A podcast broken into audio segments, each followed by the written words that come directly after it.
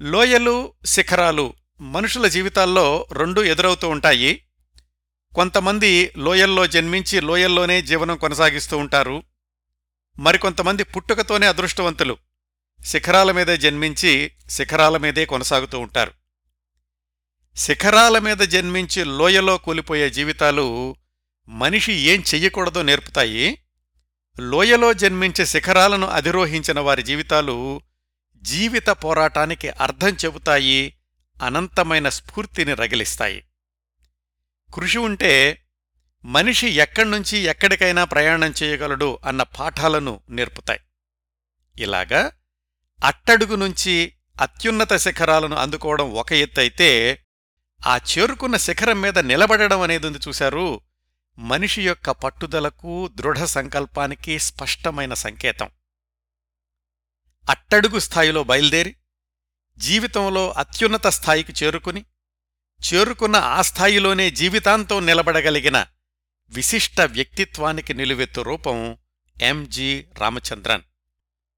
దుర్భరమైన పేదరికపు లోయలో బాల్యాన్ని ప్రారంభించి తిరుగులేని సినీ కథానాయకుడిగా ఎదురులేని ప్రజానాయకుడిగా ఇతరులెవ్వరూ అందుకోలేని శిఖరాన్ని చేరుకుని చివరి క్షణం వరకు అదే ఉన్నత స్థానాన్ని నిలబెట్టుకుని ఆ శిఖరం నుంచే ఆకాశంలోకి అంతర్ధానమై విశాల గగనంలో వేగుచుక్కలాగా శాశ్వతంగా ప్రజ్వరిల్లుతున్న తార ఎంజి రామచంద్రన్. ఎంజి రామచంద్రన్ గారి డెబ్భై ఒక్క సంవత్సరాల సమగ్ర జీవిత చిత్రణ గత ఇరవై రెండు భాగాల్లో తెలుసుకున్నాం. సహజంగానే ఎంజీఆర్ జీవితం ఒక మహాసముద్రం.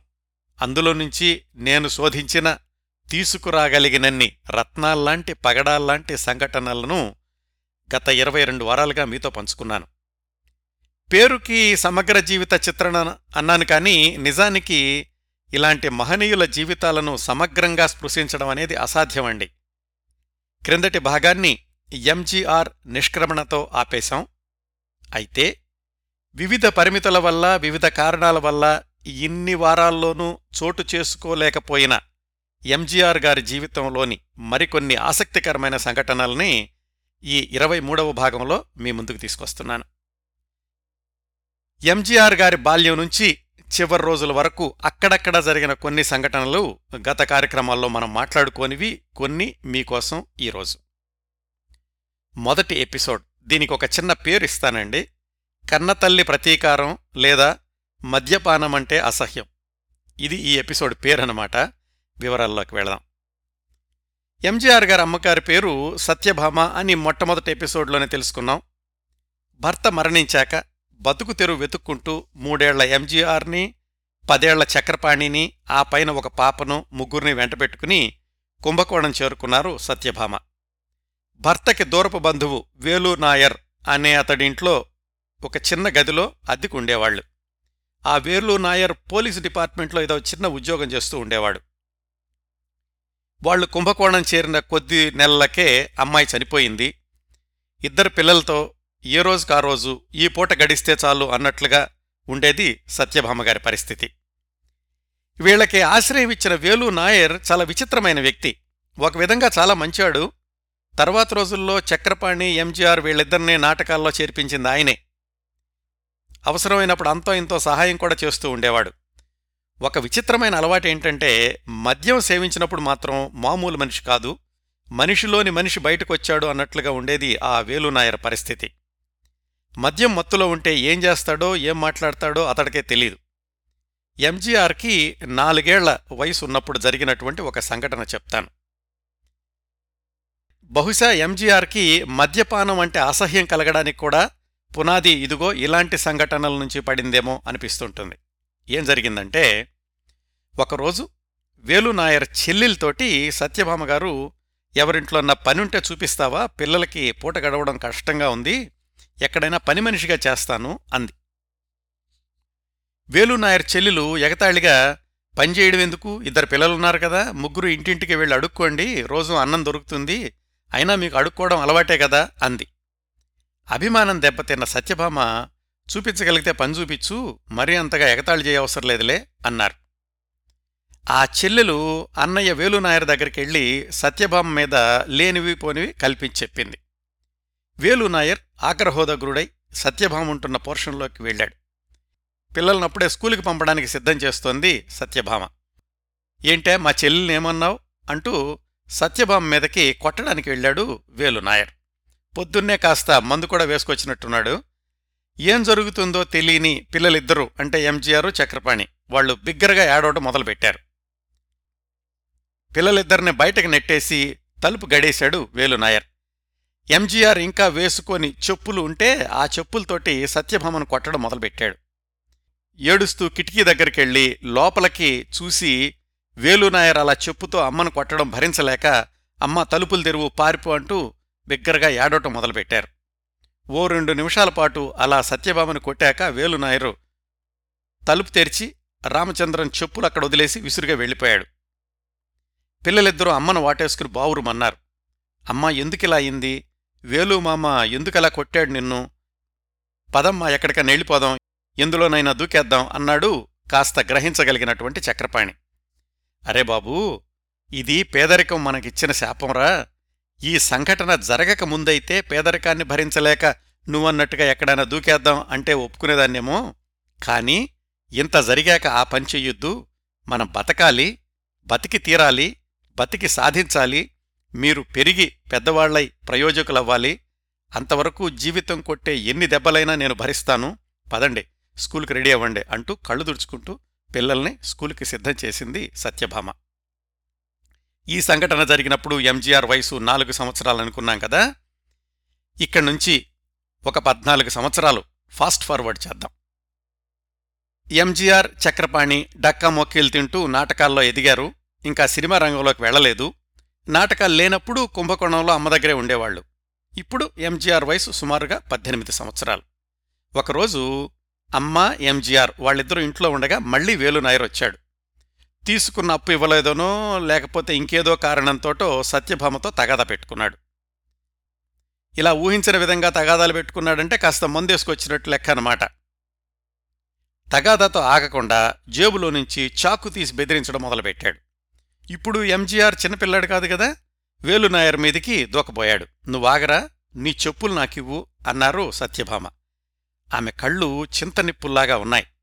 ఎంజీఆర్ చెప్పులు తన చేతిలోకి తీసుకుని వేలునాయర్ మీదకి లంఘించారావిడ ఆ చెప్పులతోటి చెడమడా బాదారు వేలునాయర్ని.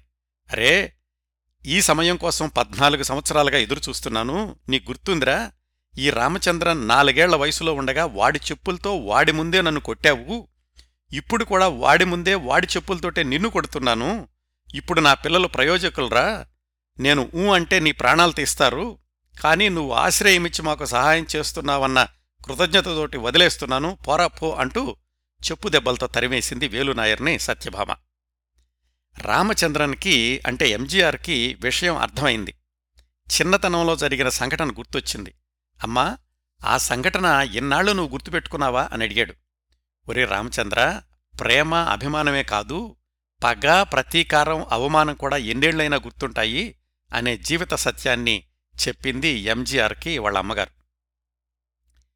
అమ్మ పడిన కష్టాలు అమ్మ భరించిన అవమానాలు అమ్మ చేసిన త్యాగాలు పసి వయసు నుంచే ఎంజీఆర్ చక్రపాణి వాళ్ళిద్దరి మనసుల్లో బలంగా నాటుకుపోయాయి.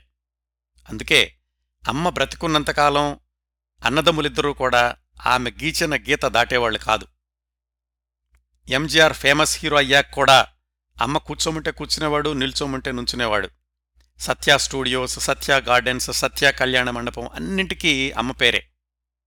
అలాగే ఎంజీఆర్ నటించిన చాలా సినిమాల పేర్లులో కూడా అమ్మ అనే పదం ఉండేలాగా చూస్తూ ఉండేవాళ్ళాయన పాటల్లో అమ్మ గురించిన ప్రస్తావన అయితే ఇంకా చెప్పాల్సిన అవసరం లేదు. ఇక్కడ ఇంకో విషయం గుర్తొస్తోంది నాకు.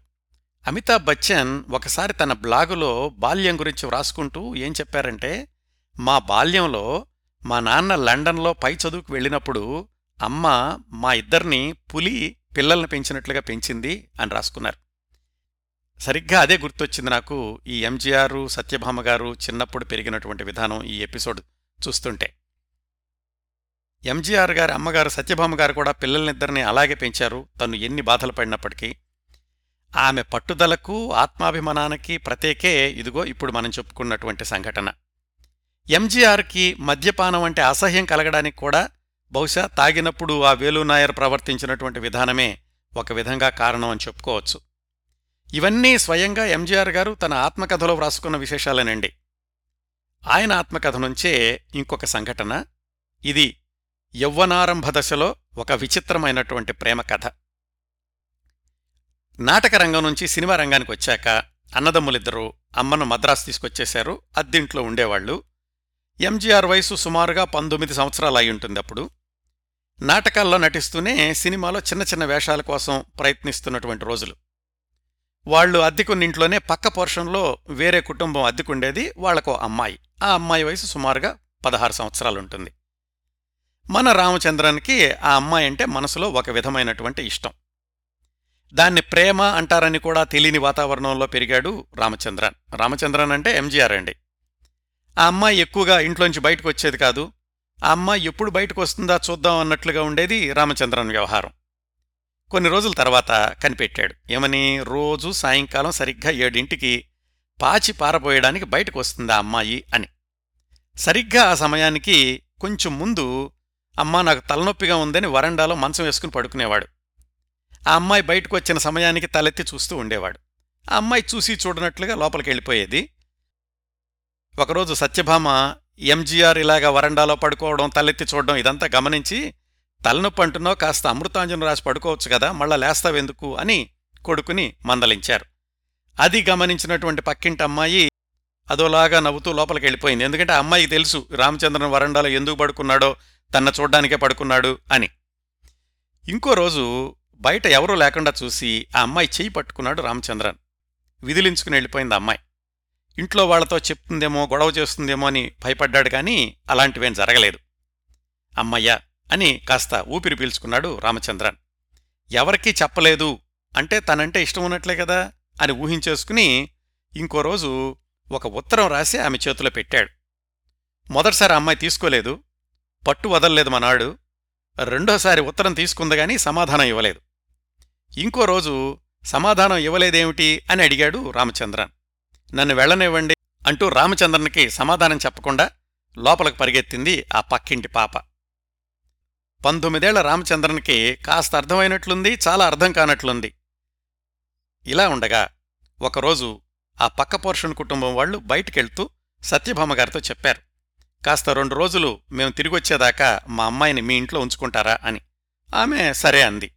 రామచంద్రన్ మనసు ఆనందంతో గత్తులేసింది ఇంకేముంది? ఇంట్లోనే ఉంటుంది కదా అమ్మాయి తనతో ఎప్పుడైనా మాట్లాడొచ్చు అనుకున్నాడు. మొదటి రోజు రాత్రి సత్యభామ ఆ పాప ఒక గదిలో పడుకున్నారు.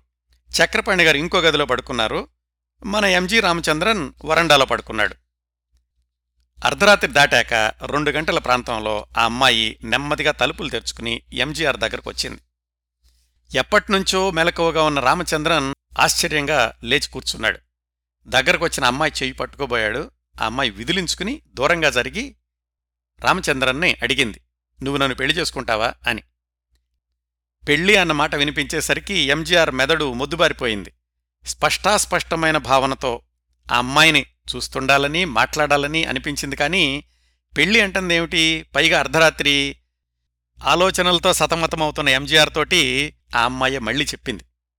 చూడు రామచంద్రన్ మీ కులం వేరు మా కులం వేరు పైగా మీరేమో మలయాళీలు మేమేమో తమిళులం మనకు పెళ్ళి జరగడం అనేది అసాధ్యం.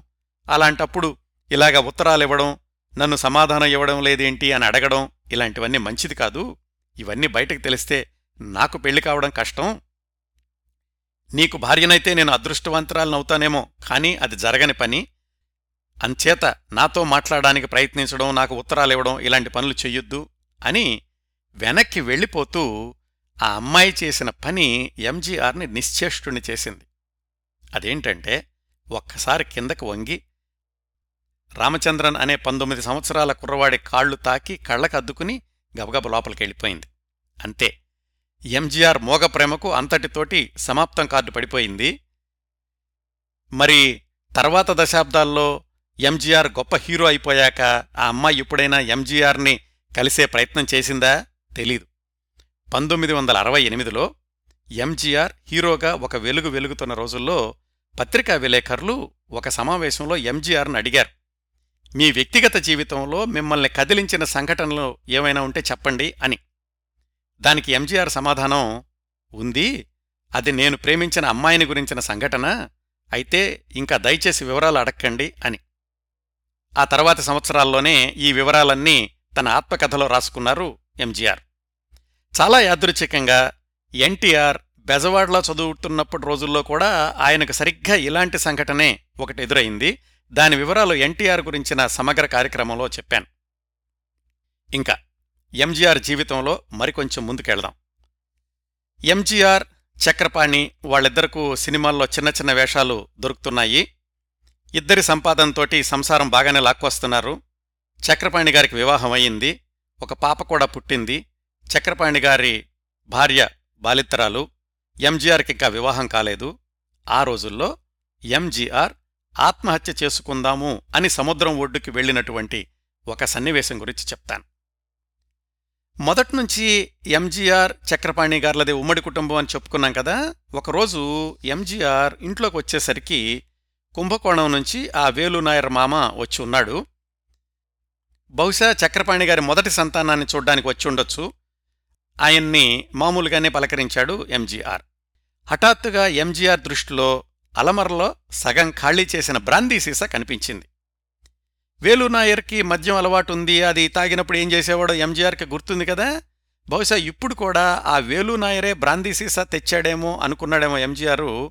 ఎవరు ఈ సీసా ఇంట్లోకి తెచ్చింది? ఇది తెచ్చిన వాళ్ళు ఇంట్లో ఉండడానికి వీల్లేదు అని బిగ్గరగా అరిచాడు. ఇది గమనించినటువంటి తల్లి సత్యభామ ఇంకా కోపంగా ఎవర్నరా ఇంట్లో నుంచి వెళ్ళమంటున్నావు? అసలు ఇల్లు నీదా? మీ అన్నయ్యది ఇల్లు? కావాలంటే ఇంట్లో నుంచి నువ్వే బయటికెళ్ళిపో అన్నారావిడ ఎంజీఆర్కి కోపం తెప్పించిన బ్రాందీ సీసా వెనకాల ఉన్న కథ సత్యభామ గారికి తెలుసు.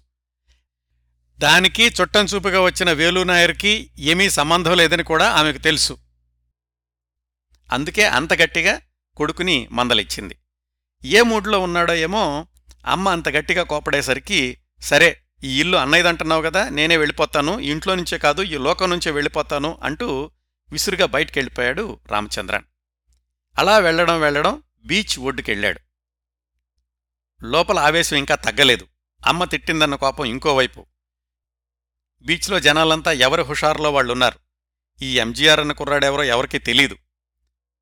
అమ్మతో అంతమాట అనిపించుకున్నాక ఇంకా బ్రతికేం లాభం అనుకుంటూ సముద్రం వైపు అడుగులు వేస్తున్నప్పుడు హఠాత్తుగా భుజం మీద చెయ్యి పడింది. ఆగరా అబ్బాయ్ అనే మాటలని వెనక్కి తిరిగి చూశాడు. ఆయన అన్నయ్య చక్రపాణి. ఏంట్రా నీ కోపం? అమ్మా ఆ ఇల్లు నాది అందని కోపమా? అన్నాడు. లేదన్నయ్య అది కాదు. ఆ బ్రాందీ సీసా ఇంట్లోకి ఎందుకొచ్చింది పైగా అమ్మ దాని గురించి ఏమీ అనకుండా నన్ను ఇంట్లో నుంచి వెళ్ళిపోమ్మంది అన్నాడు ఎంజీఆర్. వారిని అదంట్రా సంగతి. నిజంగానే నువ్వనుకున్నట్లు ఆ బ్రాందీ సీసా తెచ్చింది వేలునాయర్ మామే. అయితే అది తన కోసం తెచ్చుకోలేదు. వదిన బాలింతరాలని తెలుసు కదా. బాలింత నొప్పులు తెలియకుండా ఉండడానికి బ్రాందీ వాడమని డాక్టర్లు సలహా చెప్పారు. అందుకని వేలునాయర్ ఆ సీసా తెచ్చి మన ఇంట్లో పెట్టాడు. అది మన కోసం తను తాగడానికి కాదు. అయినా ఇంత మాత్రానికే లోకం నుంచి వెళ్ళిపోతాను అంటూ ఆత్మహత్య ప్రయత్నం చేస్తున్నావా? అన్నా పుస్తకాలు చదివావు కదా? ఆ అన్నాదురై ఎప్పుడైనా ఆత్మహత్యను సమర్థించారా? అయినా అమ్మ ఒక్క మాట అన్నందుకే నీకింత కోపం వచ్చిందే. మరి మన కోసం అమ్మ పడిన కష్టాలు గుర్తురాలేదురా? అని నచ్చజెప్పి ఎంజీఆర్ని వెనక్కి తీసుకెళ్ళారు చక్రపాణిగారు ఈ విధంగా ఎంజీఆర్ ఆవేశాన్ని చల్లార్చి ఆత్మహత్యాయత్నం నుంచి చక్రపాణి గారు కాపాడింది ఇది మొదటిసారి. ఇంకోసారి కూడా ఇలాగే జరుగుతుందని మళ్ళీ తనే కాపాడాల్సి వస్తుందని చక్రపాణి గారు అప్పుడు ఊహించి ఉండరు. ఆ తర్వాత రెండు మూడు సంవత్సరాల్లో ఏం జరిగిందంటే ఎంజీఆర్ మొదటి వివాహం గురించి ఈ కార్యక్రమ పరంపరలోని రెండో భాగంలో చెప్పాను. ఆమె పేరు భార్గవి ఇంట్లో అందరూ తంగమణి అని పిలుస్తూ ఉండేవాళ్ళు పెళ్ళైన రెండేళ్ళు ఆనందంగానే గడిచింది.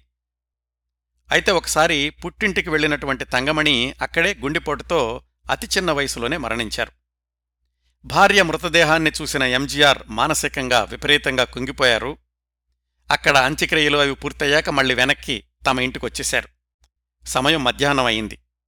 మరిదిగారికి భోజనం పెట్టారు వదినగారు. అన్నయ్య పలకరించాడు. ఎంజీఆర్ బాగానే సమాధానం చెప్పారు. పర్వాలేదు తమ్ముడు కోలుకుంటున్నాడులే అనుకున్నారు చక్రపాణి. ఆయనేదో పని మీద బయటికెళ్ళాడు. నేను ఇప్పుడే వస్తాను అదినా అంటూ ఎంజీఆర్ కూడా బయటికెళ్ళారు చాలాసేపటికి వెనక్కొచ్చినటువంటి చక్రపాణి గారు తమ్ముడు గురించి అడిగారు. బయటికెళ్ళి చాలాసేపు అయిందండి ఎక్కడికో చెప్పలేదు అన్నారు చక్రపాణి గారి భార్య.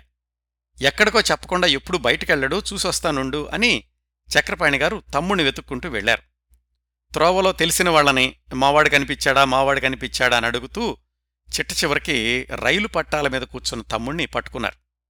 ఏంట్రా ఈ పిచ్చి పని? లే అని లేవదీసి ఆ పక్కనే సబర్బన్ రైల్వే ప్లాట్ఫామ్ మీద కూర్చోబెట్టి తమ్ముడితో సంభాషణ మొదలుపెట్టారు. చిన్నపిల్లాడిలాగా ఏడవటం మొదలుపెట్టారు ఎంజీఆర్. ఓదార్చడం చక్రపాణి గారు వంతయింది. అన్నయ్య మీ మరదల్ని పుట్టింటికి పంపించేటప్పుడు మీరు కూడా తొందరగా నా దగ్గరకు రండి అంది. ఇప్పుడు తను లేని నేనెందుకిక్కడ? తన దగ్గరికే వెళ్తాను అన్నారు ఎంజీఆర్. పిచ్చితమ్ముడు ఒక మరణం ఇంకో మరణానికి దారి తీయకూడదు. మన అక్కయ్య చనిపోయినప్పుడు గుర్తుంది కదా ఇద్దరం శ్మశానానికి తోపుడు బండిలో లాక్కెళ్ళి పాతిపెట్టొచ్చాం. అక్కయ్య చనిపోయిందని మనం చనిపోయామా? లేదు. ఇప్పుడు తంగమణి చనిపోవడం అనేది మన చేతిలో లేదు. అలాగని నువ్వు రైలు కింద పడదామనుకోవడం పిచ్చి పని. పద ఇంటికెళదాం.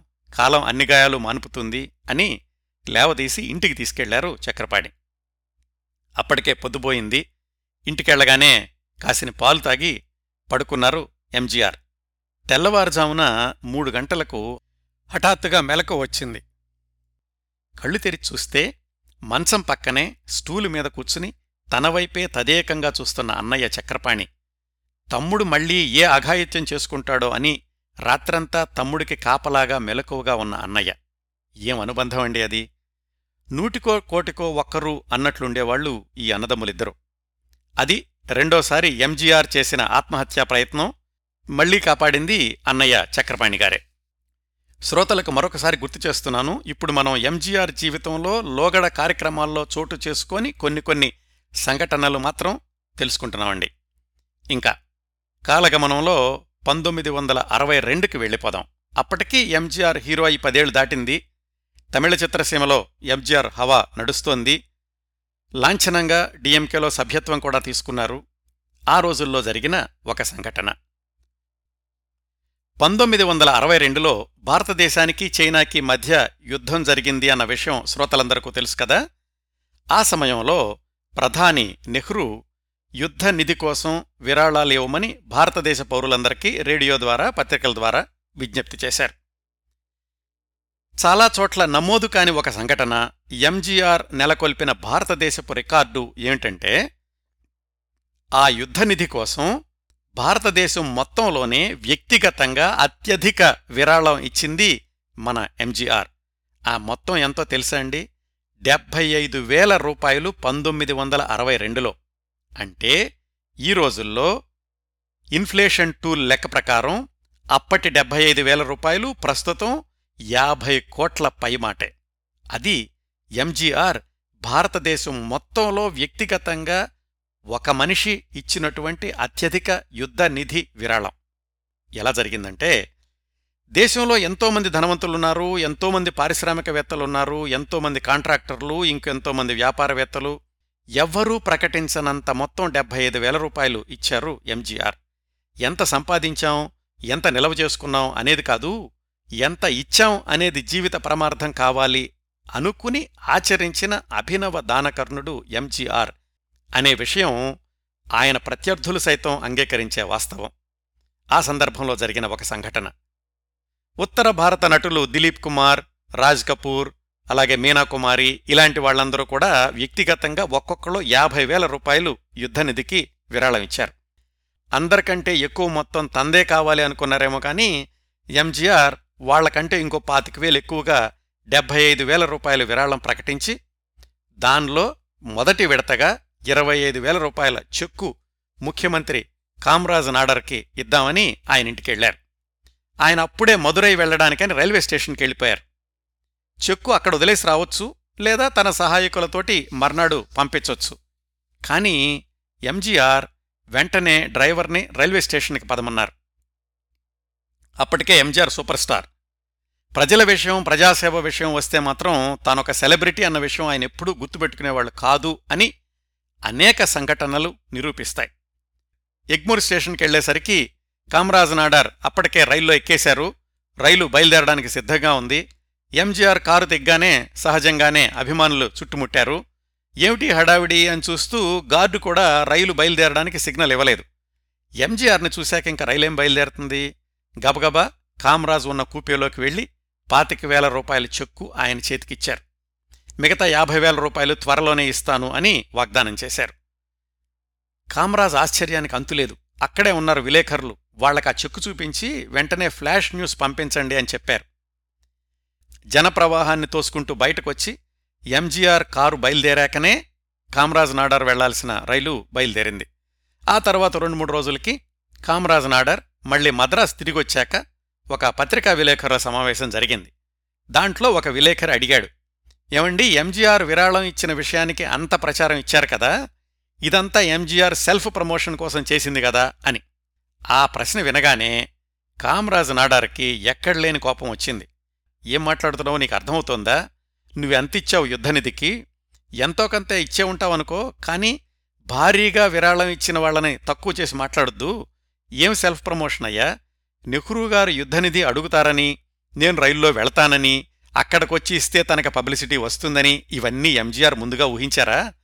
ఇలా చేస్తే నెహ్రూ గారు తన గురించి చెబుతారని ఇవన్నీ అనుకుని ప్లాన్ చేసుకున్నారా ఎంజీఆర్? ఈ విషయం ప్రెస్కి చెప్పింది నేను. నేను కూడా ఎంజీఆర్ విరాళం గురించి తెలుసుకుని ఆ స్ఫూర్తితో మరికొందరు ముందుకొస్తారు అని చెప్పానే తప్ప ఆయనకేదో ప్రచారం తీసుకురావాలని కాదు. అయినా ఎంజీఆర్కి హీరోగా ఇప్పటికున్న ప్రచారం సరిపోదా? నేను ప్రచారం ఇస్తేనే ఆయన గొప్పవాడు అని లోకానికి తెలుస్తుందా? అని ఆ విలేకరికి లెఫ్ట్ అండ్ రైట్ పుచ్చుకున్నారు కామరాజ్ నాడార్.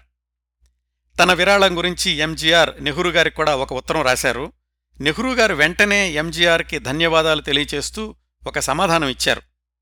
పంతొమ్మిది వందల అరవై రెండు అక్టోబర్ ఇరవై ఏడున ప్రైమ్ మినిస్టర్ ఆఫీసు నుంచి ఎంజీఆర్కు వచ్చిన ఉత్తరం కాపీ ఇదిగో ఇప్పుడు మీకు చూపిస్తున్నాను. ఎంజీఆర్ దానగుణం గురించిన సందర్భం వచ్చింది కాబట్టి మరికొన్ని విశేషాలు చెప్తాను ఇక్కడే. ఎంజీఆర్ పుట్టుక బాల్యం పేదరికంలోనే అయినప్పటికీ ఆయన జీవితాన్ని కొనసాగించింది మాత్రం దాతృత్వంలో. మామూలుగా కాదండి. దానం చెయ్యడం అనేది అది ఏ రూపంలోనైనా కాని అన్నదానం వస్త్రదానం ధన సహాయం మాట సహాయం ఒకటి కాదు. ఇస్తూ ప్రయాణించడాన్ని ఎంజీఆర్ జీవన విధానంగా చేసుకున్నారు. ఎక్కడ ఎవళ్ళకి ఏ సహాయం చేయడానికి అవకాశం వస్తుందా అని ఎదురుచూస్తున్నట్లుగా ఉండేది ఎంజీఆర్ వ్యవహార శైలి. గత భాగాల్లో చాలా ఉదాహరణలు చెప్పుకున్నాం. ఒక సినిమా సెట్లో అందరికీ చెప్పులు కొనిపెట్టడం ఒక అవుట్డోర్ షూటింగ్లో యూనిట్ అందరికీ స్వెటర్లు కొనిపెట్టడం రిక్షాకారణ సమయంలో రిక్షా కార్మికులకు రెయిన్ కోట్లు కొంతమందికి కొత్త రిక్షాలు కొనిపెట్టడం ఎంకే త్యాగరాజ భగవతార్ భార్య దీనమైన స్థితిలో తన దగ్గరకొస్తే ఆమెకు సహాయం చేయడం ఇలాంటివన్నీ ఒక ఎత్తు అనుకుంటే ఆయన మరణించే ముందు రాసినటువంటి విల్లు దానిలో తన స్థిరాస్తులన్నింటినీ కూడా సమాజ సేవకు చెందేలాగా వ్రాయడం ఇవన్నీ కూడా గత భాగాల్లో మనం చెప్పుకున్నటువంటి విశేషాలే. ఆయన దాతృత్వాన్ని ప్రతిబింబించే మరికొన్ని సందర్భాల గురించి తెలుసుకుందాం. ఆకలి అంచుల్ని చూసిన బాల్యం కదా ఎంజీఆర్ది. చిన్నతనంలో కోడుగుడ్డు తినడం అంటే పెద్ద లగ్జరీ ఎంజీఆర్కి. అమ్మ ఎప్పుడైనా ఎవరినైనా అడిగి కోడిగుడ్డు తెస్తే చక్రపాణి కంటే ముందు ఎంజీఆర్కి పెట్టేది. ధనవంతుడై సకల సౌభాగ్యాలు సౌకర్యాలు కూడా సమకూరాక ఆయన మృష్టాన్న భోజనం చేయడమే కాదు ఇంటికొచ్చిన వాళ్ళందరికీ కూడా విందు భోజనం పెట్టి పంపందే ఆయన ఊరుకునేవాళ్ళు కాదు. రామవరం గార్డెన్స్లో ప్రతిరోజు యాభై అరవై మందికి తగ్గకుండా భోజనం చేస్తుండేవాళ్ళు ఎంజీఆర్ని చూడ్డానికి వెళ్ళిన వాళ్ళకి మొట్టమొదటగా ఎదురయ్యే ప్రశ్న భోజనం చేశారా? అని. భోజన సమయం తర్వాత వచ్చేవాళ్ళకు కూడా ఏదో ఒక టిఫిన్ పెట్టే వరకు వాళ్ళతో సంభాషణ మొదలుపెట్టేవాళ్ళు కాదు ఎంజీఆర్. పార్టీ సమావేశాలు జరిగే రోజుల్లో సత్య స్టూడియోలో పత్రికా విలేకరులకు వెయిటింగ్ రూమ్ అని ఒకటి ఉండేది. అక్కడ వేచి ఉన్న వాళ్ళకు నిరంతరం ఏదో ఒక ఆహార పదార్థం అందుతూనే ఉండేది. పత్రికా విలేకరుల సమావేశం అయ్యాక విందు భోజనానికి ఉండిపోవాల్సిందేనని ఎంజీఆర్ వ్యక్తిగతంగా అందరికీ చెప్పేవాళ్ళు ఈ శ్రద్ధ కేవలం సందర్శకులు పార్టీ కార్యకర్తలు పత్రికా విలేకరులు వీళ్ళ విషయంలోనే కాదండి. తన ఇంట్లో పనిచేసేవాళ్ళు డ్రైవర్లు వాళ్ళ విషయంలో కూడా అంతే శ్రద్ధ చూపించేవాళ్ళు ఎంజీఆర్. చాలా సంవత్సరాల పాటు ఫిలిం కంపెనీల తరఫున డ్రైవర్గా పనిచేసిన కలియప్పన్ ఒక ఇంటర్వ్యూలో చెప్పారు. కారు ఎక్కే ముందు ఎంజీఆర్ అడిగే మొట్టమొదటి ప్రశ్న భోంచేశావా? అని లేదా ఏమైనా తిన్నావా? అని. ఆయన ముఖ్యమంత్రి పదవిలో ఉండగా అధికారులకి ఫైవ్ స్టార్ హోటల్లో విందు ఇస్తున్నారు ఒకసారి. అంత హడావడిలో కూడా ఆయన గమనించిందేంటంటే తన డ్రైవర్లు వ్యక్తిగత సహాయ సిబ్బంది ఆ విందులో కనిపించలేదు. ఆరా తీస్తే తెలిసింది వాళ్ళు లోపలికొచ్చి భోజనం చేయడానికి రూల్స్ అనుమతించవు అని. వెంటనే పర్సనల్ సెక్రటరీని పిలిచి మరోసారి ఇలా జరిగితే నేను ఊరుకోను అవసరమైతే రూల్స్ మార్చండి లేదంటే వాళ్ళకయ్యే ఖర్చు నా వ్యక్తిగత ఖాతాలో నుంచి తీసుకోండి వాళ్ళు మాత్రం అందరితో కలిసి భోజనం చేయాల్సిందే అని చెప్పారు. ఎంజీఆర్ డ్రైవర్ల కోసమని rules మారాయండి. That is MGR. MGR ముఖ్యమంత్రిగా ఉండగా పేదల కోసం అమలు చేసిన సంక్షేమ పథకాలు వాళ్ళల్లో ఎంత భరోసాని నింపాయంటే ఆ రోజుల్లో ఒక వార్త ఉండేది. ఆ రోజుల్లోనట గుడిసెవాసుల్లో అయ్యా ఈరోజు బియ్యం లేవు అన్నం వండడానికి అని భార్య అడిగితే భర్త అనేవాడట. నువ్వు పొయ్యి మీద ఎసరుపెట్టు నేను రామవరం తొట్టంకి వెళ్ళొస్తాను అని. ఎంజీఆర్ దగ్గర నుంచి అంత తొందరగా ఖచ్చితంగా సహాయం అందుతుంది అన్న భరోసా ఉండేది పేదవర్గాలందరికీ. అందుకే చాలాసార్లు చెప్పాను తమిళ పేద ప్రజల గుండెల్లో ఒకే ఒక్కడు అని. ఈ దానగుణం అనేది ఆయన సినిమాల్లో చిన్న చిన్న వేషాలేస్తున్నప్పటి రోజుల నుంచి కూడా ఉండేది. సేలంలో మోడ్రన్ థియేటర్స్లో నెల జీతానికి పనిచేసే రోజుల్లో కూడా ఆయన నెలాఖరులోగా ఇంటికి తీసుకెళ్ళేది సగం జీతం మాత్రమే. మిగతా సగం సెట్లో తనతో పనిచేసేవాళ్ళకి వివిధ రూపాల్లో ఇస్తూ ఉండేవాళ్ళట ఒక్కొక్క కవర్ మీద ఒక్కొక్కరి పేరు రాసి ఆ కవర్లో ఎంతో కొంత మొత్తం పెట్టి జీతాల రోజు ఎంజీఆర్ ప్రత్యేకంగా తన సహాయంగా ఆ స్టూడియోలో పనిచేసేవాళ్ళకి ఇచ్చేవాళ్ళు ఇచ్చేవాళ్ళు అని ఆ రోజుల్లోని వార్తలు. వాళ్ళంతా స్టూడియో వర్కర్సు. ఆయన ఇవ్వాల్సిన అవసరం లేదు. స్టూడియో వాళ్ళు జీతాలు ఇస్తారు. కానీ ఎంజీఆర్ కూడా ఇస్తూ ఉండేవాళ్ళు అవుట్డోర్ షూటింగ్కి వెళ్ళినప్పుడు కూడా వాళ్ళంతా పెళ్ళాం పిల్లలను వదిలేసి నెలల తరబడి మనతో ఉంటున్నారు. వాళ్ళు సంతోషంగా ఉంటే మనకే మంచిది అని ముందు వాళ్ళ భోజన వసతి సౌకర్యాలు సరిగ్గా ఉన్నాయో లేదో కనుక్కుంటూ ఉండేవాళ్ళట ఇంకా పిల్లల పెళ్ళిళ్ళనో లేకపోతే కాలేజీ ఫీజులనో ఆసుపత్రి ఖర్చులనో ఎంజీఆర్ ఇంటికి రోజూ వచ్చే సందర్శకులకైతే లెక్కే లేదు. ఎంజీఆర్ దయాగుణానికి మరికొన్ని ఉదాహరణలు ఓసారి ఎంజీఆర్ కారులో వెళ్తున్నప్పుడు రెడ్ లైట్ దగ్గర కారు ఆగింది రోడ్డు మీద పోలీసులు ఎవరో కాలుకి కట్టుకట్టుకుని అడుక్కుంటున్న బిచ్చగత్తెను అదులిస్తున్నారు.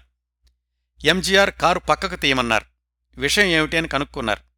ఆ బిచ్చగత్తెకు నిజంగా ఏమీ కాలేదు బాగానే ఉంది. కేవలం సానుభూతి కోసమని కాలుకి కట్టుకట్టుకుని అడుక్కుంటోంది అందుకే పోలీసులు అదిలిస్తున్నారు అని తెలిసింది.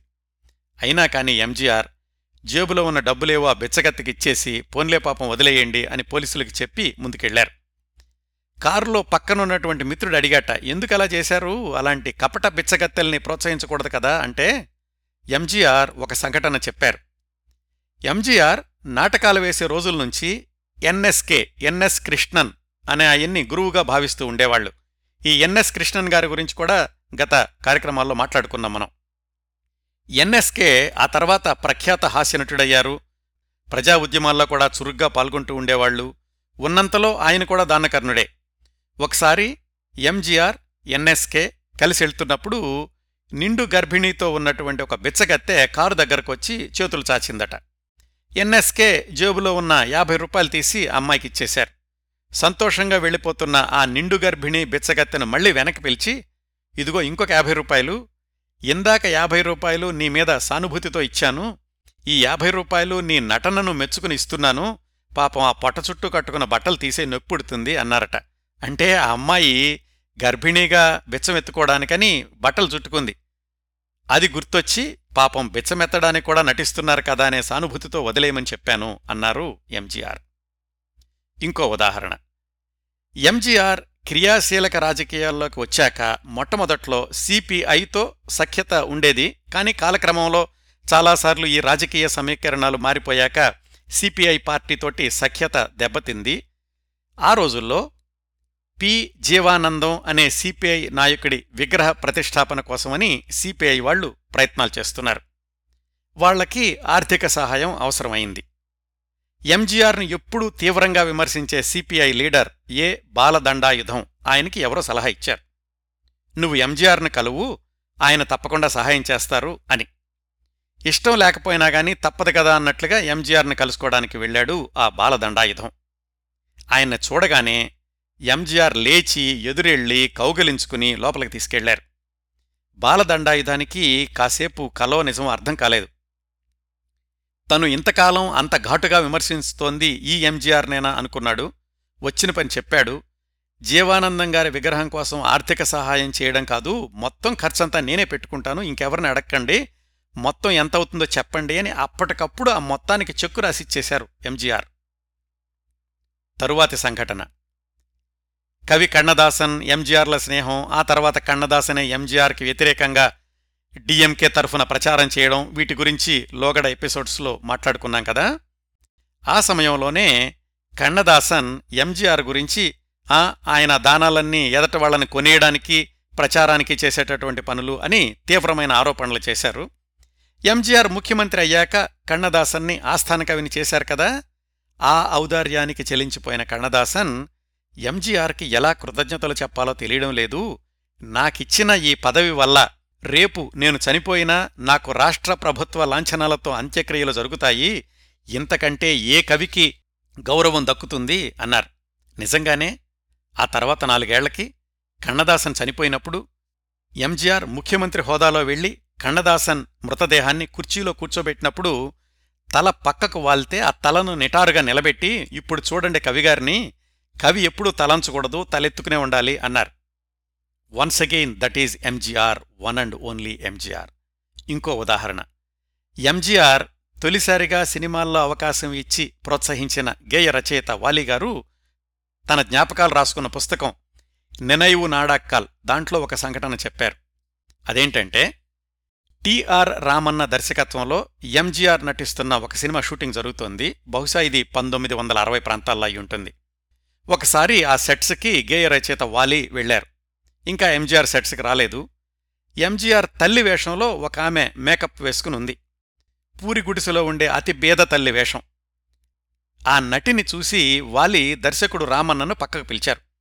ఏమండి ఎంజీఆర్ తల్లి వేషానికి ఈమెను పెట్టుకున్నారేంటి అని అడిగారు. రామన్నకు ఆ ప్రశ్న అర్థం కాలేదు. ఏమైంది ఈమెతోటి అని అడిగారు. తన తల్లి వేషం వేసేది ఈమెనని ఎంజీఆర్కి తెలుసా అని మళ్ళీ ప్రశ్న ఇచ్చారు వాలి. తెలీదు అయితే ఏమిటి అన్నారు రామన్న. అప్పుడు అసలు విషయం చెప్పారు వాలి. అప్పటికీ దాదాపు ఇరవై సంవత్సరాల క్రిందట ఎంజీఆర్ తొలిసారి హీరోగా ఛాయా అనే సినిమా ప్రారంభమై మొదట్లోనే ఆగిపోయింది. ఆ వివరాలు కూడా నేను ఈ పరంపరలోనే రెండో భాగంలో చెప్పాను. ఆ తర్వాత మళ్ళీ ఎంజీఆర్కి హీరో వేషం రావడానికి ఏడెనిమిదేళ్ళు పట్టిందనుకోండి. అయితే ఆ ఛాయా సినిమా షూటింగ్ జరిగిన రోజుల్లో ఒకసారి ఎంజీఆర్ గుర్రం ఎక్కబోయి జారి కింద పడ్డారు. అది చూసినటువంటి హీరోయిన్ వేషం వేస్తున్నావిడ హేళనగా నవ్వారు. అదుగో అప్పుడలాగా ఎంజీఆర్ను చూసి ఎగతాళిగా నవ్విన ఆనాటి హీరోయినే ఇప్పుడు ఎంజీఆర్ ముసలితల్లి వేషం వేస్తోంది. ఈ అవమానాన్ని ఎంజీఆర్ మర్చిపోయి ఉంటారనుకోను మీరు అర్జెంటుగా ఈ అమ్మాయిని ఆ వేషం నుంచి తొలగిస్తే మంచిది అని వాలి సలహా ఇచ్చారు. అట్లాగే రామన్న ఆ అమ్మాయిని తీసేసి వేరే అమ్మాయితోటి ఎంజీఆర్ తల్లి వేషం వేయించారు. ఎంజీఆర్కి ఇవేమీ తెలీదు. ఈ సంఘటనకు ముగింపు ఏమిటంటే ఒక వారం రోజుల తర్వాత ఏదో మాటల్లో ఎంజీఆర్తో మాట్లాడుతూ వాలి ఈ సంఘటనంతా చెప్పారు. అప్పటి ఆ హీరోయిన్ పేరు టీవీ కుముదిని. విషయం తెలుసుకున్నటువంటి ఎంజీఆర్ అయ్యో ఎందుకలా చేశారు? తప్పు కాదండి. ఎప్పుడో జరిగిన చిన్న సంఘటనకు ఇప్పుడు ఆమెను శిక్షించాలా? చాలా పెద్ద పొరపాటు చేశారు అని దర్శకుడు రామన్నను పిలిచి మళ్ళీ ఆ సీన్ రీషూట్ చేయండి. తల్లి వేషానికి మొదటిసారిగా అనుకున్న కుముదినినే పిలిపించండి అని చెప్పారు. మళ్ళీ ఆ సీన్ రీషూట్ జరిగింది. అప్పుడెప్పుడూ ఆగిపోయిన ఎంజీఆర్ సినిమాలోని హీరోయిన్ కుమిదిని ఇప్పుడు ఎంజీఆర్ తల్లిగా నటించారు. నిర్మాత ఇచ్చే పారితోషికం కాకుండా ఎంజీఆర్ వ్యక్తిగతంగా ఆమెకు పదివేల రూపాయలు ఇచ్చి పంపించారు. దట్ ఈజ్ ఎంజీఆర్ అని పదే పదే అనడంలో తప్పులేదేమో కదండి. ఇంకో సంఘటన. ఇవన్నీ ఎంజీఆర్ ఆత్మకథలవి కాదండి. ఎంజీఆర్తో సాన్నిహిత్యం ఉన్నవాళ్ళు వాళ్ళు రాసుకున్న జ్ఞాపకాల్లోనివి. అంచేత ఇవేమీ కూడా ఎంజీఆర్ తనకు తాను చెప్పుకున్నవి కాదు బయటవాళ్ళు చెప్పినవే. ఎంజీఆర్ ఇంకా బిజీ హీరో కాన్ రోజుల్లో ఆయనకు పరమశివ మొదలయార్ అనే మిత్రుడుండేవాడు ఈ పరమశివ మొదలయార్ ఎవరంటే మురుగన్ టాకీస్ అనే సినిమా థియేటర్కి యజమాని.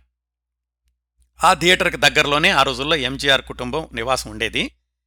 ఎంజీఆర్ పరమశివ మొదలయార్ ఇద్దరూ కలిసి తరచూ మార్నింగ్ వాక్కి వెళ్తూ ఉండేవాళ్ళు చెప్పాను కదా అప్పటికింకా ఎంజీఆర్ హీరో కాలేదు.